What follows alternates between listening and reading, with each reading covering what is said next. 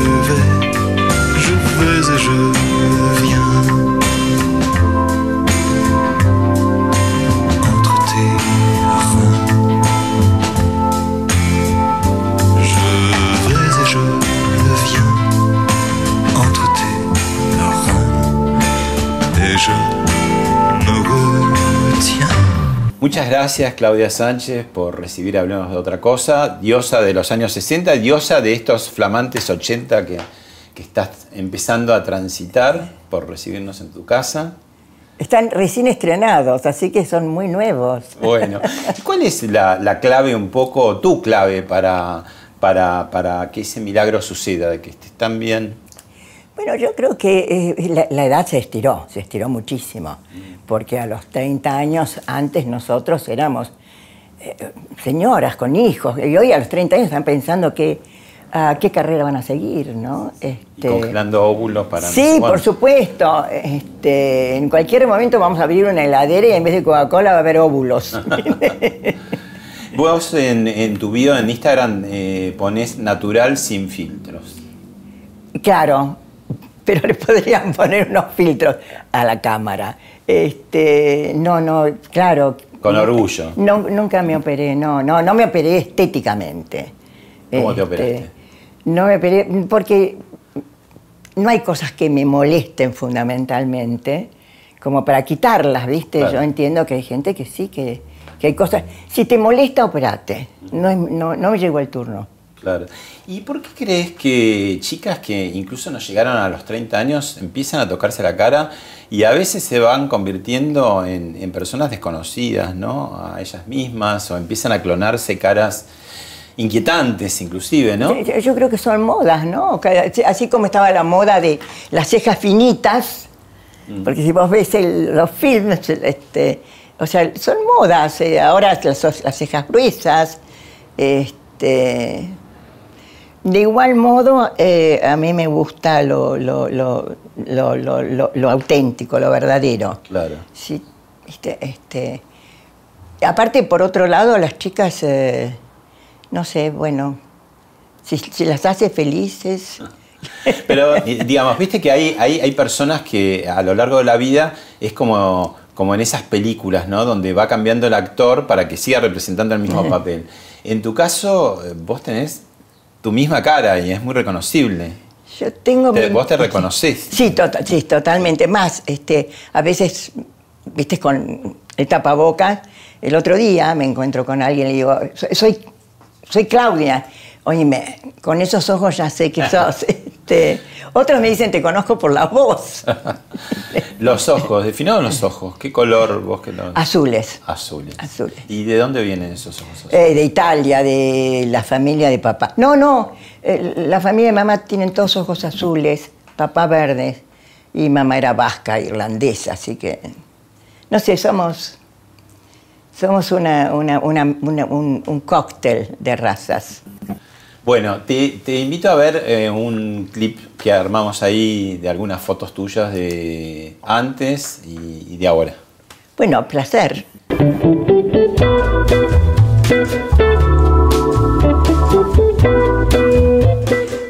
Esa es una fotaza. Machado, ¿no? Machado, qué bárbaro. Mirá, Venecia. Este es Tulio García, Machado otra vez. Sí. Ah, mirá vos, el Fiat. Y ahora el perro que está de moda también.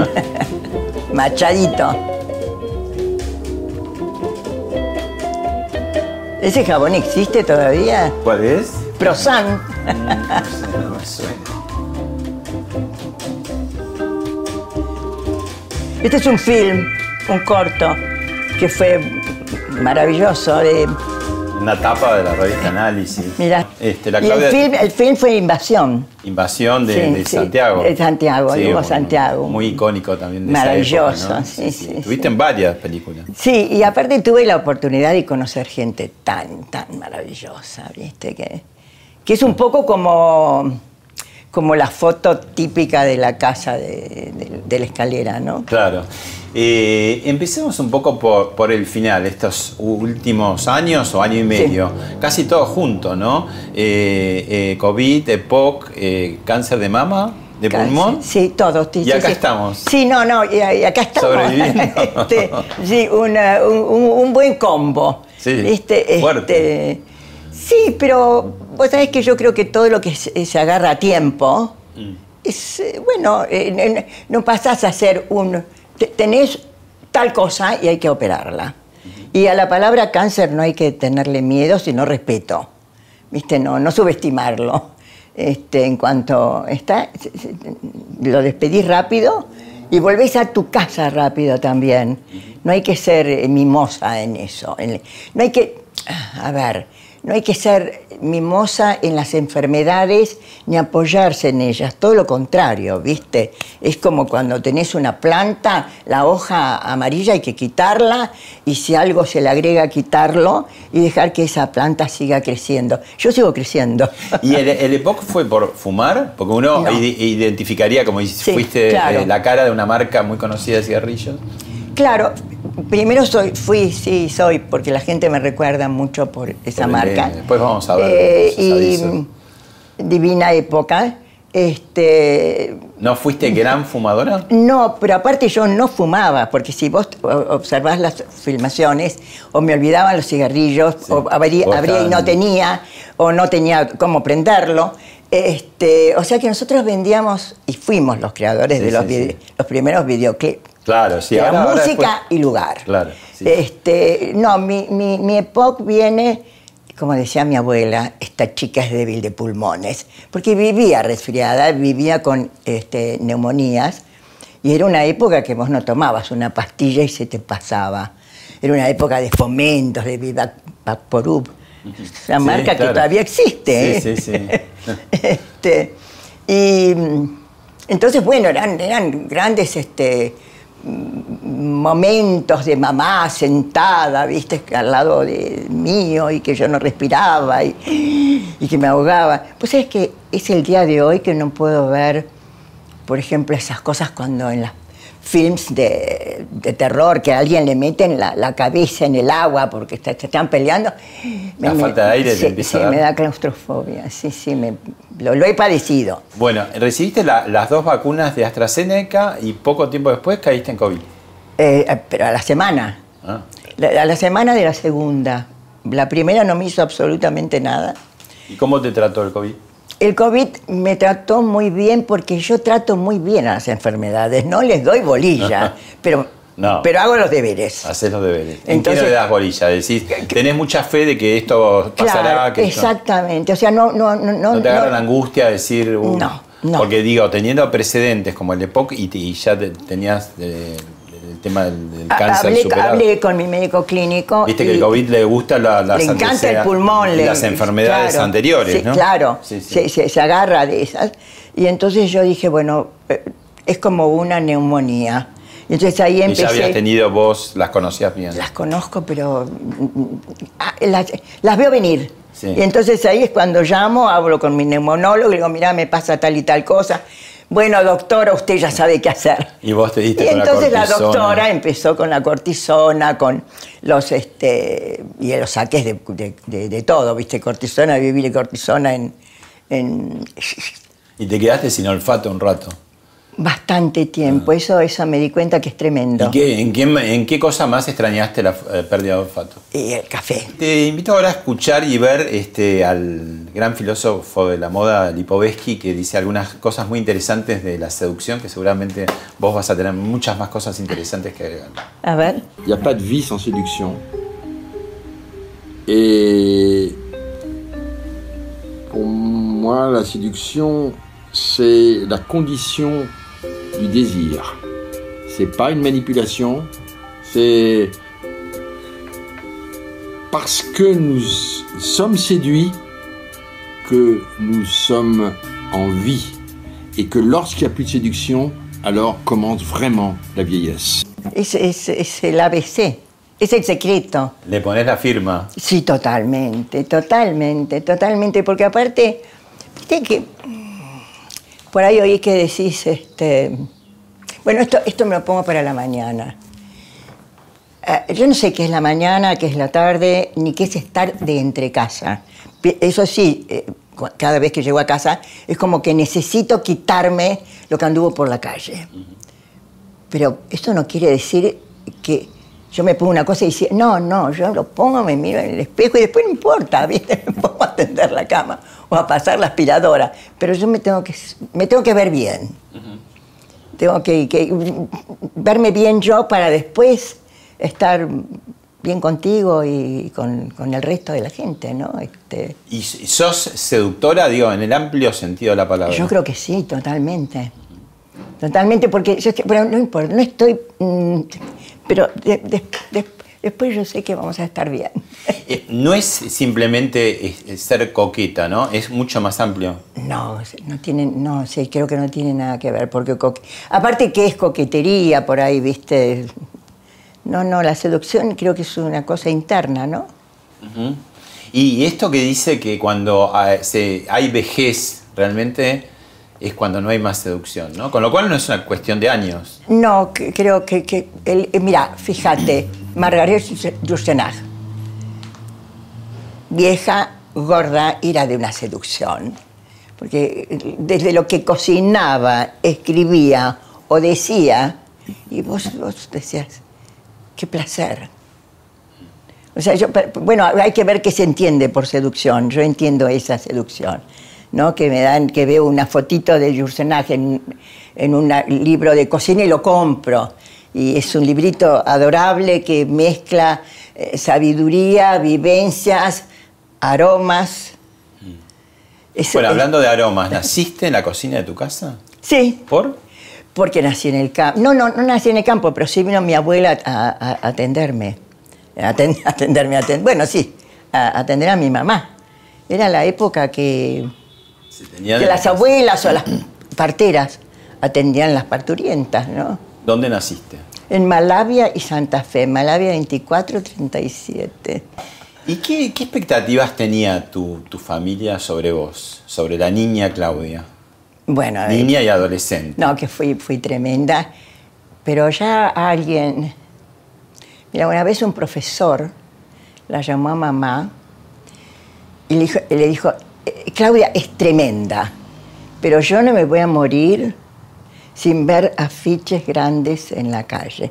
No dijo afiches, creo que dijo grandes carteles. ¿Qué premonitorio? Sí, un profesor de historia. ¿Y vos habías dado alguna señal? No, yo lo que me escapaba de la... No, me escapaba, me escondía. Entonces fue, realmente tuvo una visión. Sí. ¿Y vos, el tema de ser modelo, apareció rápido? ¿Había otras historias, otros caminos que vos decías, por ahí voy, por acá, por allá? No, mi camino era estudiar y recibirme, sociología. No, aparte se abría en ese momento, no. Eso fue porque yo hice como una pasantía, que le llaman, que después no sucedió así porque seguí. Mi hermana trabajaba en Walter Thompson, uh-huh, y entonces necesitaban una chica para seleccionar gente para un programa de preguntas y respuestas que se llamaba Gillette. Ya estaba Odol con Cacho Fontana. Entonces, pregunta. Este era Gillette, ya, por ahí me acuerdo el nombre, ya no existe nadie más de toda esa época. Y entonces yo tenía que seleccionar la gente. Uh-huh.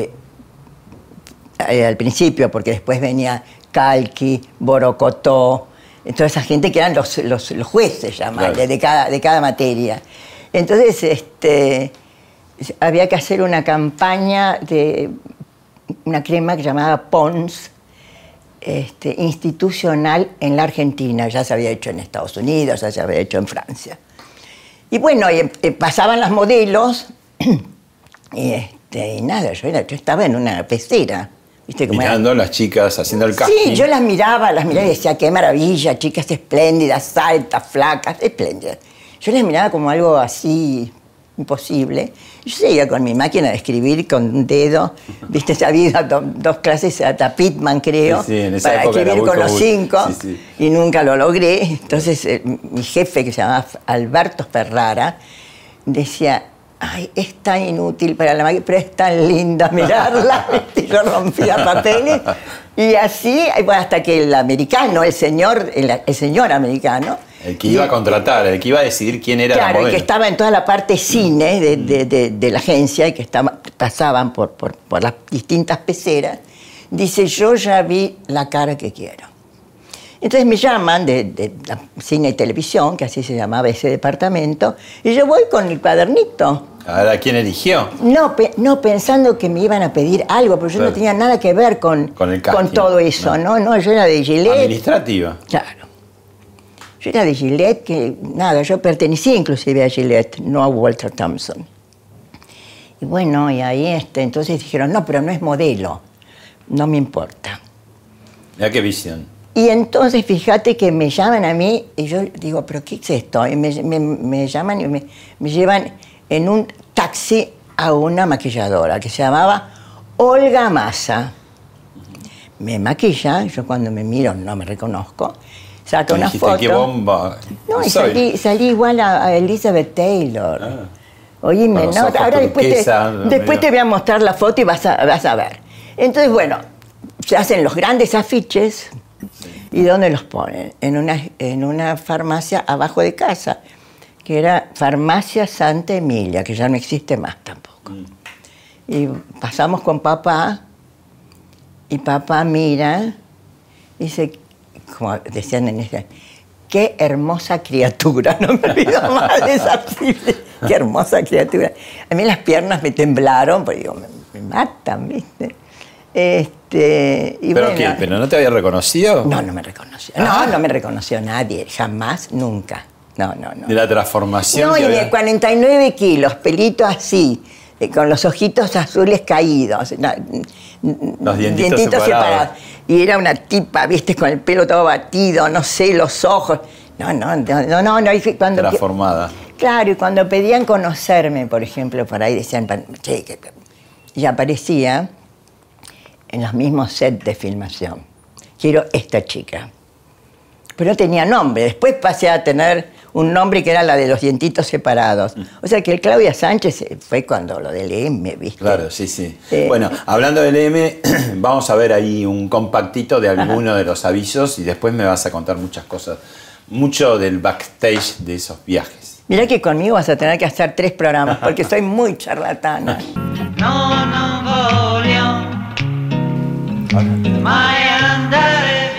Ay, mira, mi hijo. Ah, mira. San Tomás.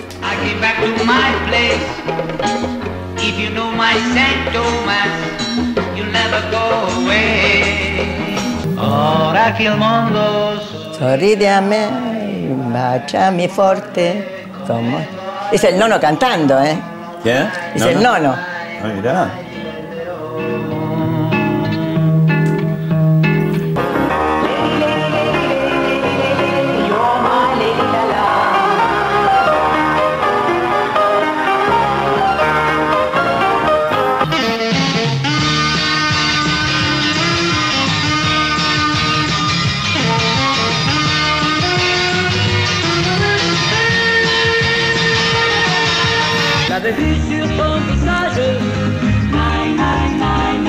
Courchevel.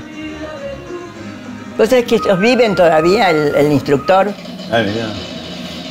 Esa es una de las mujeres de Marlon Brando, esa. Ah, mirá. Tarita, sí. Está Tahiti. ¿Dónde es esa? Tahiti. la mujer de la Polinesia casada con Marlon Brando. Sí. Bueno, qué impresionante. ¿Cuántos más o menos avisos fueron? Muchísimos, ¿no?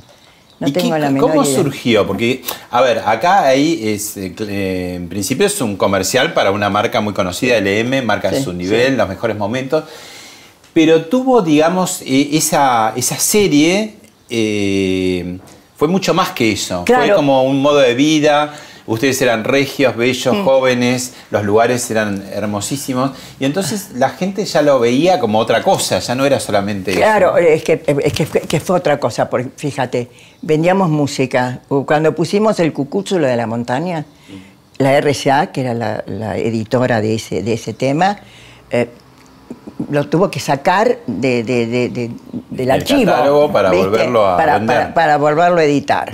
Les empezó a interesar a los países, porque la gente preguntaba dónde está, dónde se hizo. Y entonces el caso de San Tomás fue impresionante, porque bueno, también tenía que ver con la economía. Claro. ¿No? Eran los años 60, la economía todavía funcionaba. Sí, y aparte nosotros empezamos, que fue el gran boom, cuando la gente no estaba acostumbrada a viajar, porque no existía la posibilidad de viajar, pagar en cuotas. Claro.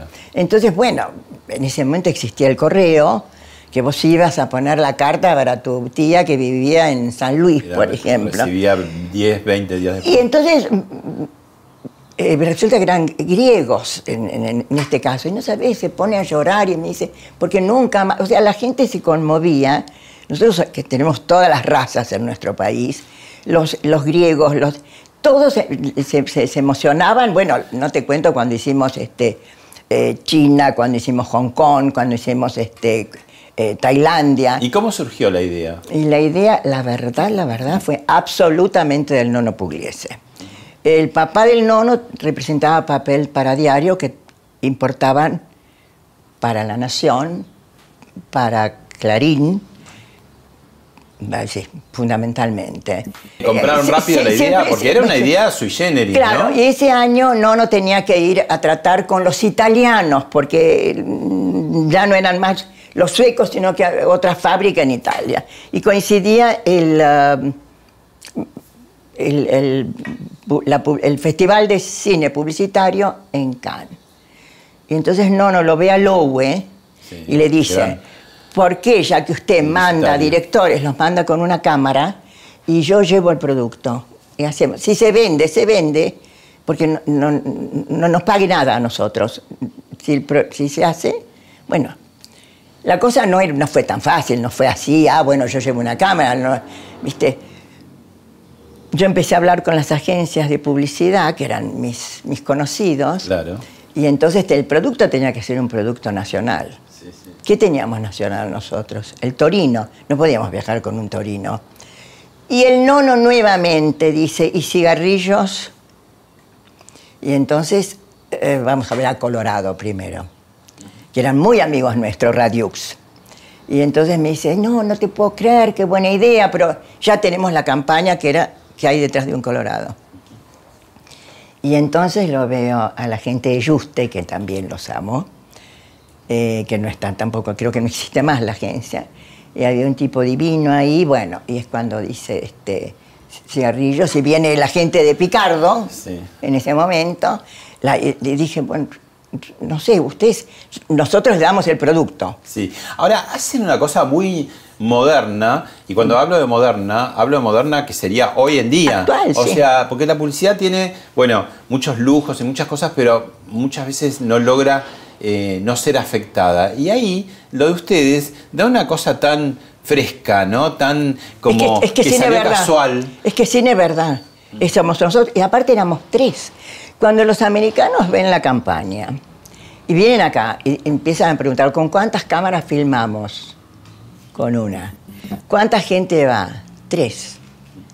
Yo me maquillaba. ¿Te maquillabas vos misma? Nada, me pegaba las pestañas en el espejito del auto, me hacía así el pelo, así, y ya estaba, ¿viste? Ahora no lo podría hacer porque, bueno, necesito que me pongan cataforesis, pero en ese momento, bueno, se nota que estoy ahí. Claro. Y entonces la misma escenografía del lugar nos daba, te hacía crear. ¿Y tardaba mucho en hacer cada...? No, no podíamos tardar porque eran... nosotros pagábamos todo, el hotel, la estadía, el desplazamiento, digamos.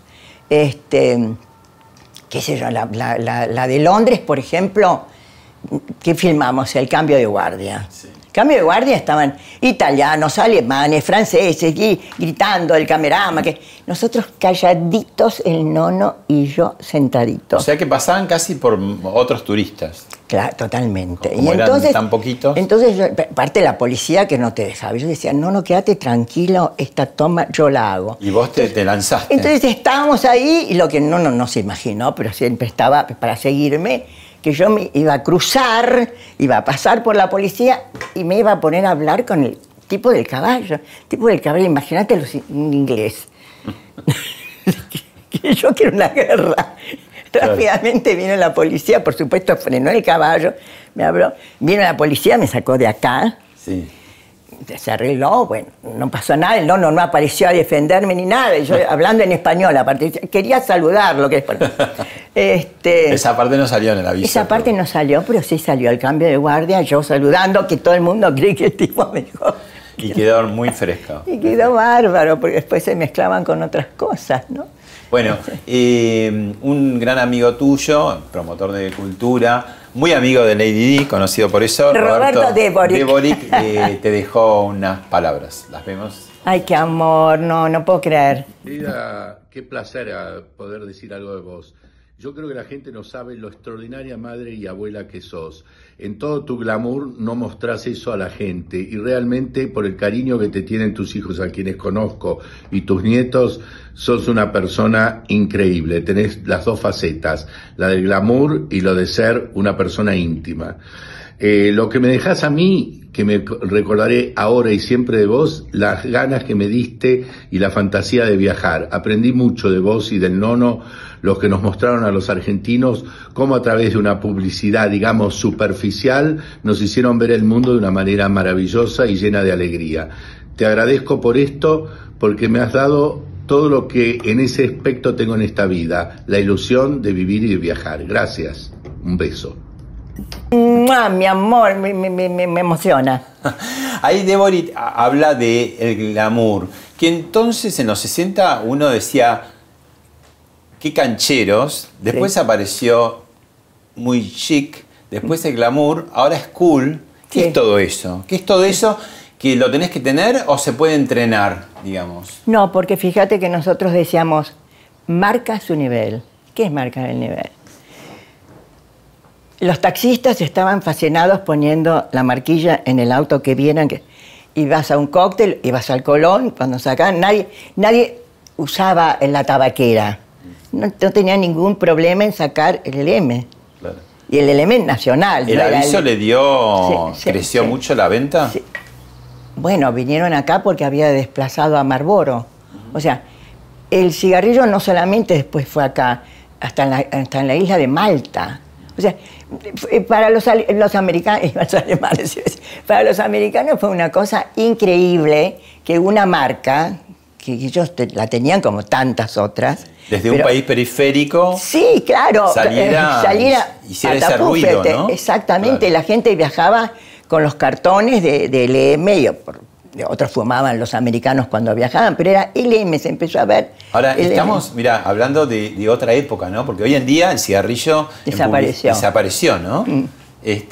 Y en ese momento... Pero bueno, de todos modos, tus avisos ya lo veían, fumadores, no fumadores. Estaban transmitiendo ahí un estilo, una forma de vida... y ahí se engancha un poco con el glamour y... Mira, desde mis pulseras... Desde todo lo que yo usaba, por ejemplo, ponían los afiches, entonces decían, me cortaban la mano para llevarlo al joyero, para las pulseras. Quiero esta, quiero la de Claudia. Con la cartera cortaban la que... Y no eran las marcas que se usaban ahora, era por ahí una bolsita que la había visto en Tahiti y me gustó. Porque no aparte, yo nunca puse moda con marca, jamás. Nunca fuiste marquera, digamos, de marca. Mira, no solamente no soy, sino que cuando tiene una marca obvia la quito. Porque las cosas me gustan porque me gustan. Claro, por eso te digo que es tan difícil de transmitir, porque vos lo llevás incorporado y lo tenés hoy en día, sí. Se nota, digamos, sí, ¿no? Y... no tengo ni una sola marca. Pero por eso yo te decía, bueno, se nace con eso, no, pero ¿se puede entrenar algo? Alguien, si tuvieras que darle un consejo para... Es muy difícil dar un consejo para ser más glamoroso, ¿no? O canchero, como decíamos antes, yo creo que hay que ser fundamentalmente natural. Ese es el punto... principal, sí, ¿no? natural y naturalmente segura. Naturalmente segura. Y una seducción como que, porque no de vamp, porque vos no hiciste esa cosa de vampireza, ni de come hombres. Pero también de realidad, por ejemplo, mira, el otro día, que ahora es un lujo que me puedo dar, pero también me hacía cuando era chica, por ejemplo, de ver a alguien lindo, y no es del mismo sexo, no importa, es lindo, punto. Y le digo, qué lindo que sos. Entonces me decían, ¿pero cómo le decís eso? Ahora, por supuesto que con mis años puedo decirlo, pero yo lo decía teniendo 20 años.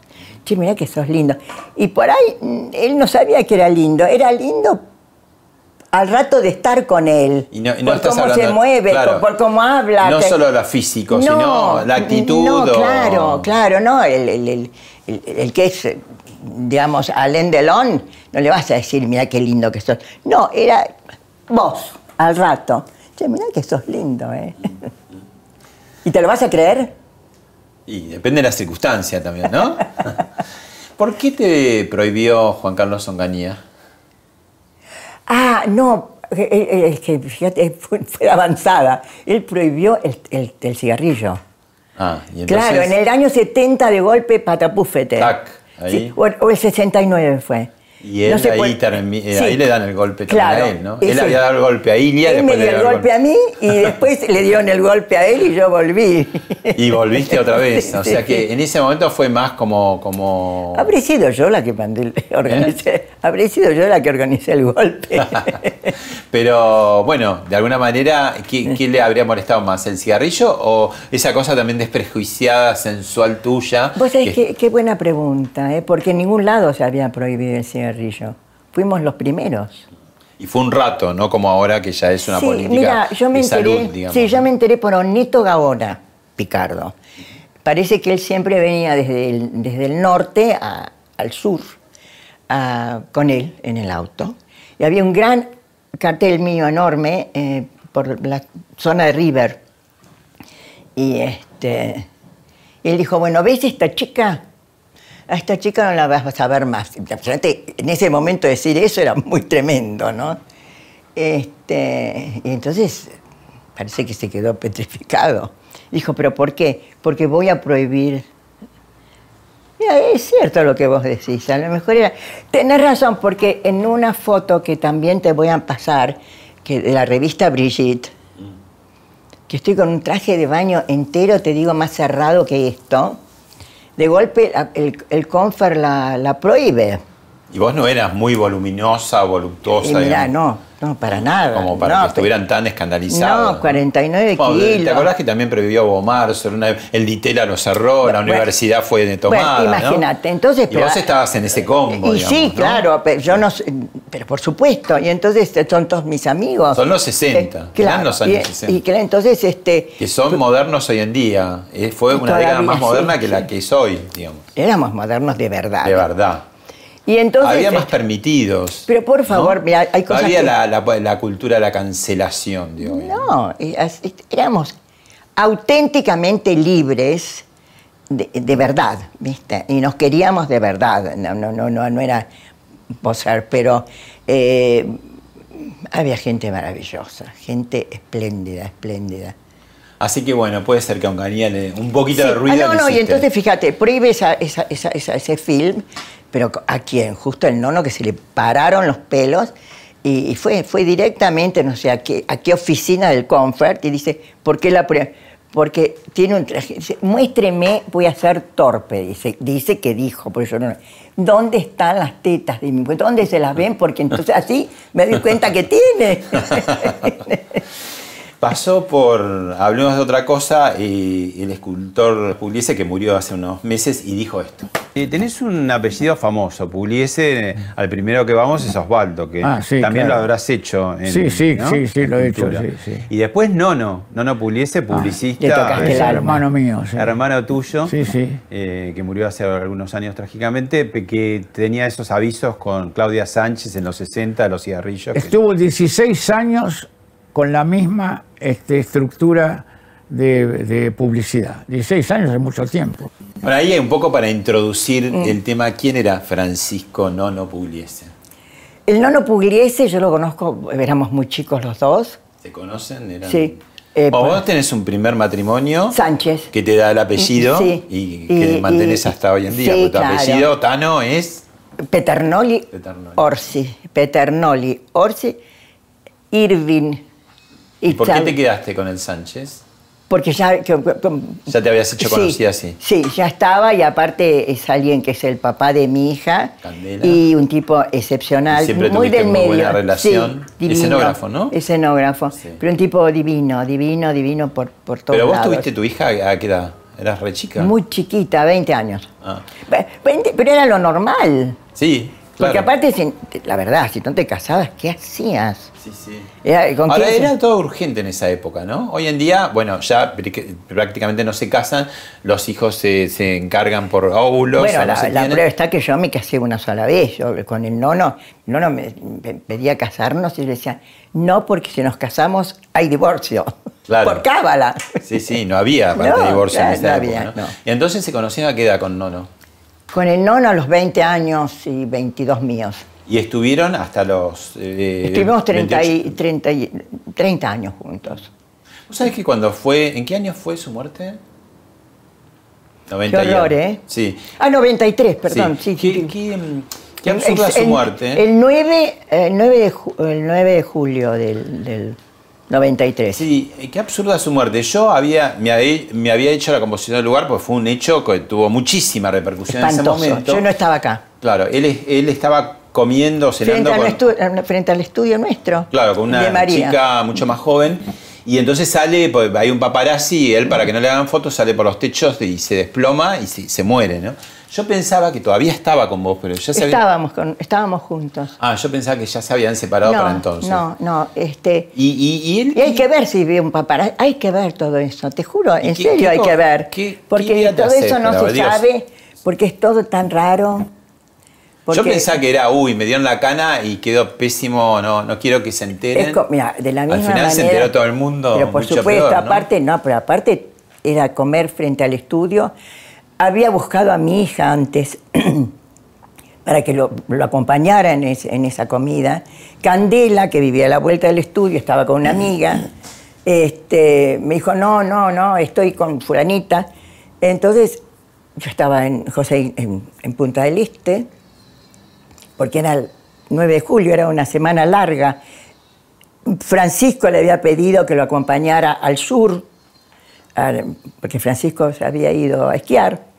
Estábamos todos como desparramados. Y cuando me llamaron, bueno, fue eso, lo que pasó fue horrible. Entonces no sabemos qué es lo que quiso hacer, pues esta chica la conocíamos todo el mundo, y nosotros, toda la familia. Y no sabían si, como dirían las señoras, ¿no? Si había alguna situación. Pero por supuesto, y si la había, no era para suicidarse. Claro, por eso, digo. Siempre tuvimos... nosotros fuimos muy suecos en eso.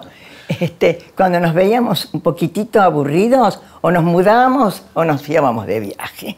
¿Viste? Entonces, o se iban de viaje. Pero cada uno por su lado, por eso surge San Tomás, que yo siempre me iba, ¿viste? Y cuando estaba bronceada, desinflada, la casa espléndida, bueno, no, te espero, y no, venía, y ahí surgía nuevamente un gran amor. Ahora vos, cuando estabas sola, te deberías tener que sacar los tipos de encima así de acarradas, ¿no? Porque... No, vos sabés que yo no creo en esas cosas. No, vos no, pero los tipos sí.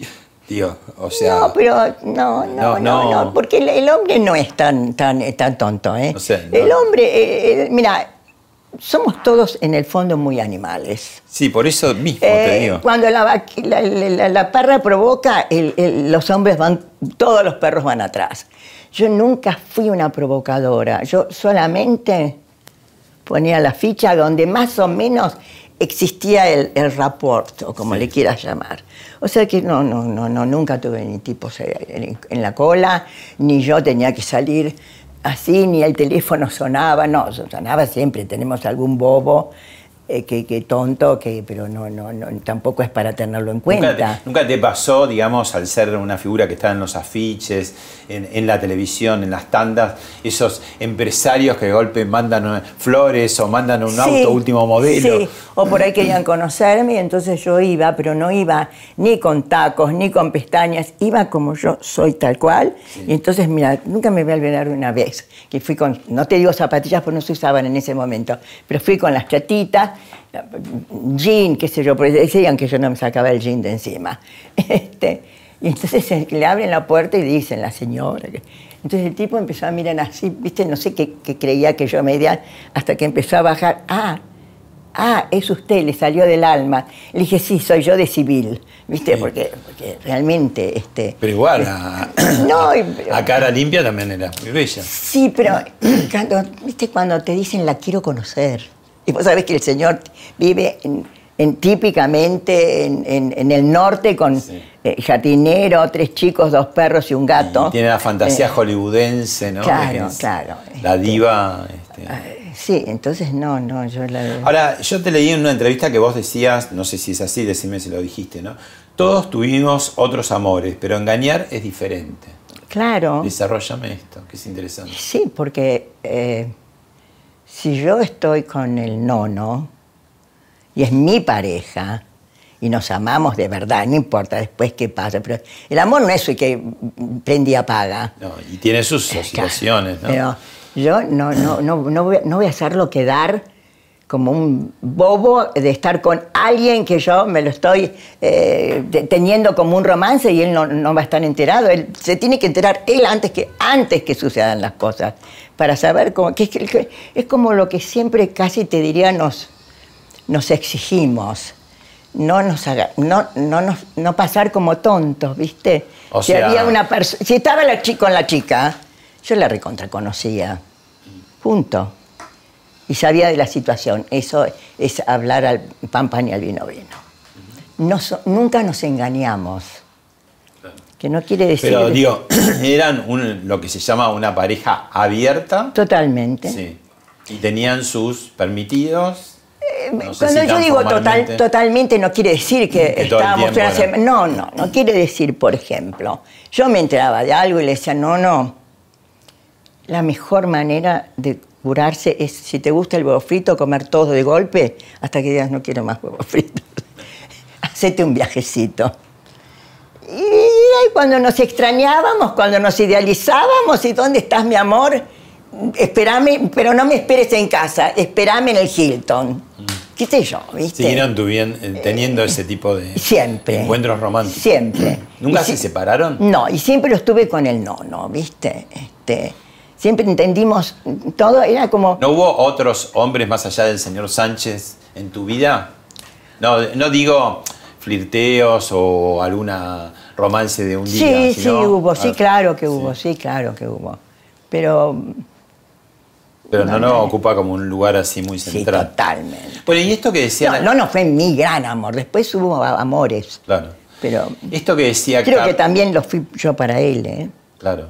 Esto que decía su hermano, ¿no? Que habla de los 16 años que tenía una agencia, él finalmente... nosotros nunca tuvimos una agencia. Uh-huh. Nosotros teníamos una productora. Una productora. Sí. Hicimos todas las marcas de cigarrillos.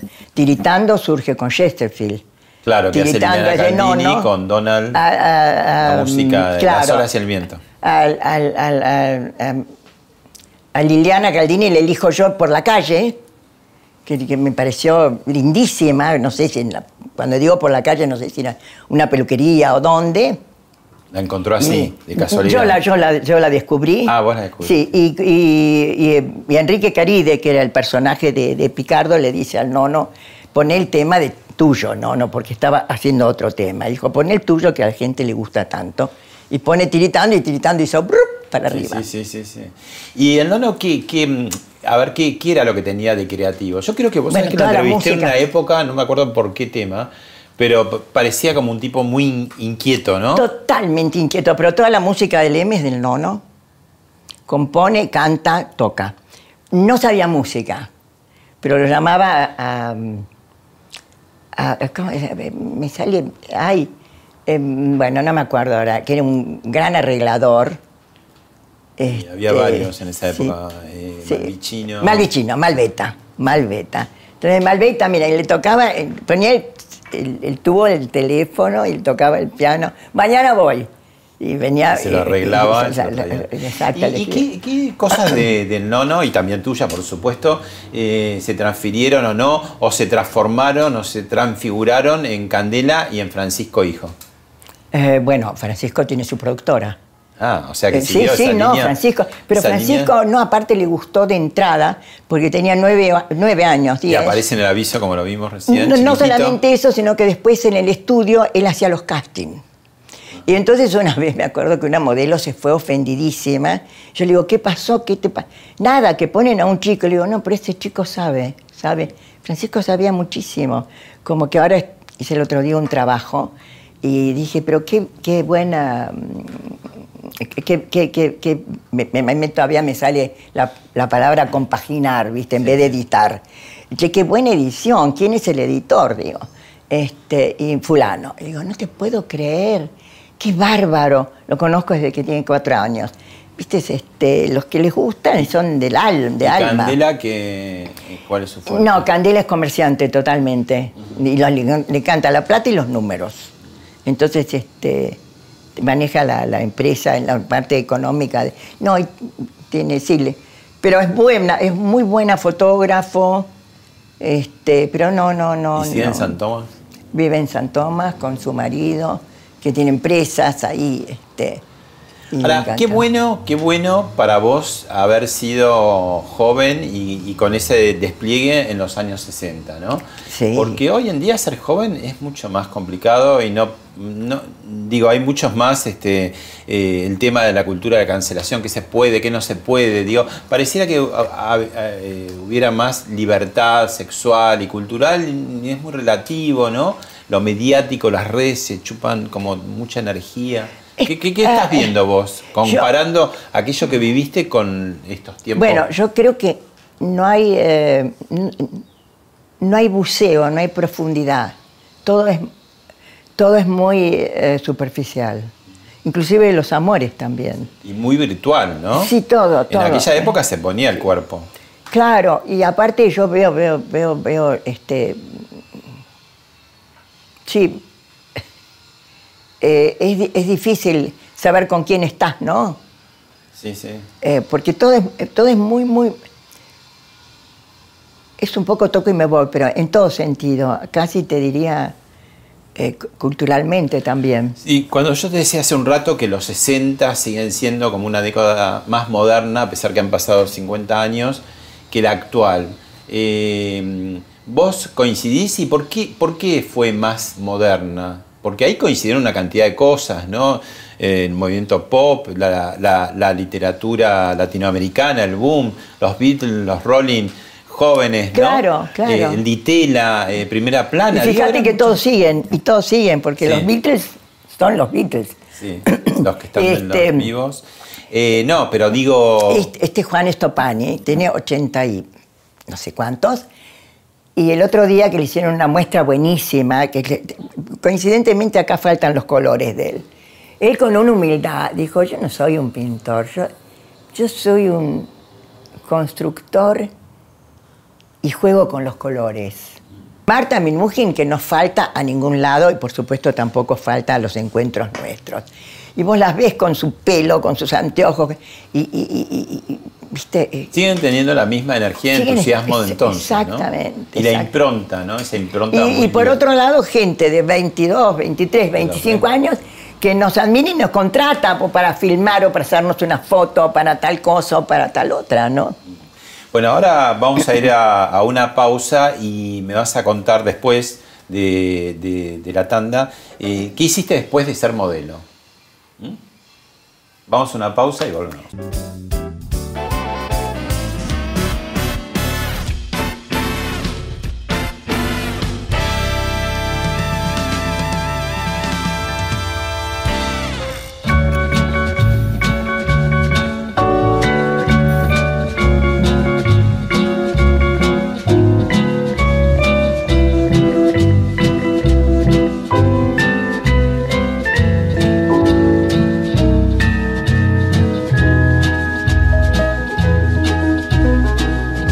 Volvemos de la pausa. Saliste del modelaje en el año 1982, un año muy crítico y muy trágico para los argentinos porque la guerra de Malvinas, y bueno, ahí justo en una revista estaban los soldaditos en la tapa y adentro una regia producción tuya, y eso a vos te cayó. Eso me sigue cayendo, pésimo. Me sigue cayendo esa pésimo. Combinación, sí, ¿no? Sí, no, y aparte la guerra de Malvinas, todo me parece un... Y ahí vos dijiste, bueno, no hago más, bajaste la cortina. Sí.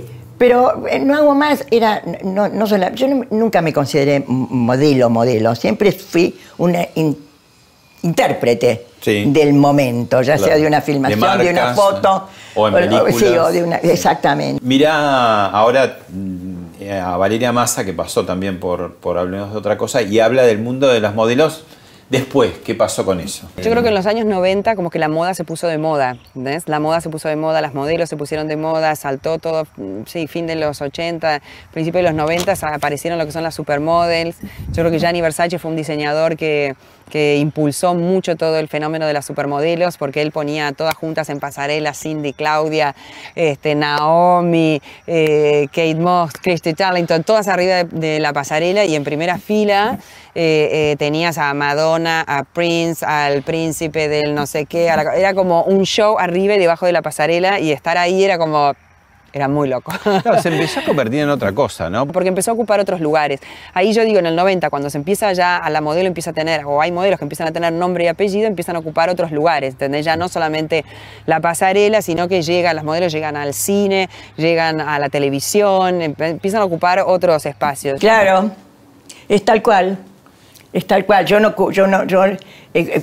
Cuando las modelos empiezan a ocupar otros lugares. Ya yo ya había desaparecido. Había dejado, pero ahí se empieza a complejizar todo y se forma una industria fuerte, ¿no? Y bueno, hacen dos fotos y después las contratan para hacer una tira y después un film. Y después, pero también, así como aparecen, desaparecen. Claro. Entonces va quedando, como todo, ¿viste? Va quedando... Bueno, la edad les va marcando también, ¿no? Sí, porque aparte... Porque si el apoyo está nada más que en lo físico, obviamente desaparecen. O sea que es como un colador, ¿no? ¿Y vos te dedicaste en estos años a comprar casas viejas, remodelarlas? ¿Eso es otra beta? No, pero eso lo hice de toda la vida. ¿Te gustó siempre esa...? Me encantó. ¿Hay algo de arquitecta ahí escondido o no tan escondido? No, creo que... ¿De decoración? Creo que la suerte mía, como dijo una vez un arquitecto importante, dijo, ¿sabés qué bueno lo tuyo? Es que no sos arquitecta, entonces no estás condicionada. Por eso hiciste esto, que viéndolo es brutal, pero yo no me hubiera atrevido. En fin, la casa de Rufino de Elizalde, fue verla, enamorarme, y ahí la vi, pero aparte... La casa de Victoria Ocampo, que ustedes vivieron muchos años ahí, que después se la alquilaste a Mauricio Macri. Exactamente. Y que le dijiste que por la ventana un día podía saludar como presidente. Claro, vos sabés que él todavía estaba ahí trepando para lo de Boca. Sí. Y entonces, la alquiló, qué sé yo, y en un momento, cuando ya se iba, y le dije, pero ¿cómo te vas de esta casa? Que vos vas a ser presidente, le dije. Pero aparte les di otras explicaciones, ¿no? Y salís acá a la plaza. Y me dijo, no, es que es una casa muy... como muy expuesta. La palabra fue esa. Me dijo, no, Claudia, es una casa muy expuesta. A mí me hubiera encantado que esa casa... O sea, a mí me encantaría que la Casa Rosada se convierta en una biblioteca o en algo histórico y punto, ¿viste? Ya hasta por cábala te lo diría. Bueno, la última y muy cortita. ¿Cómo seguir marcando tu nivel? Teniendo una charla contigo. Bueno, gracias. De corazón te digo. Muchas gracias. Estás seduciendo ahí. No, para mí es, como dicen los uruguayos, lujo total. Bueno, lujo como dicen los uruguayos, que la pase bien. Nos estamos viendo. Galeano. Chao, gracias, Claudia. Un gran saludo a todos. Chao.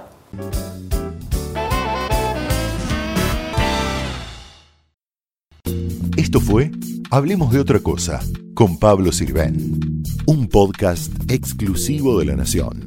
Escucha todos los programas de La Nación Podcast en www.lanacion.com.ar. Suscríbete para no perderte ningún episodio. Estamos en Spotify, Apple Podcast, Google Podcast y en tu reproductor de podcast favorito. Seguí escuchando La Nación Podcast.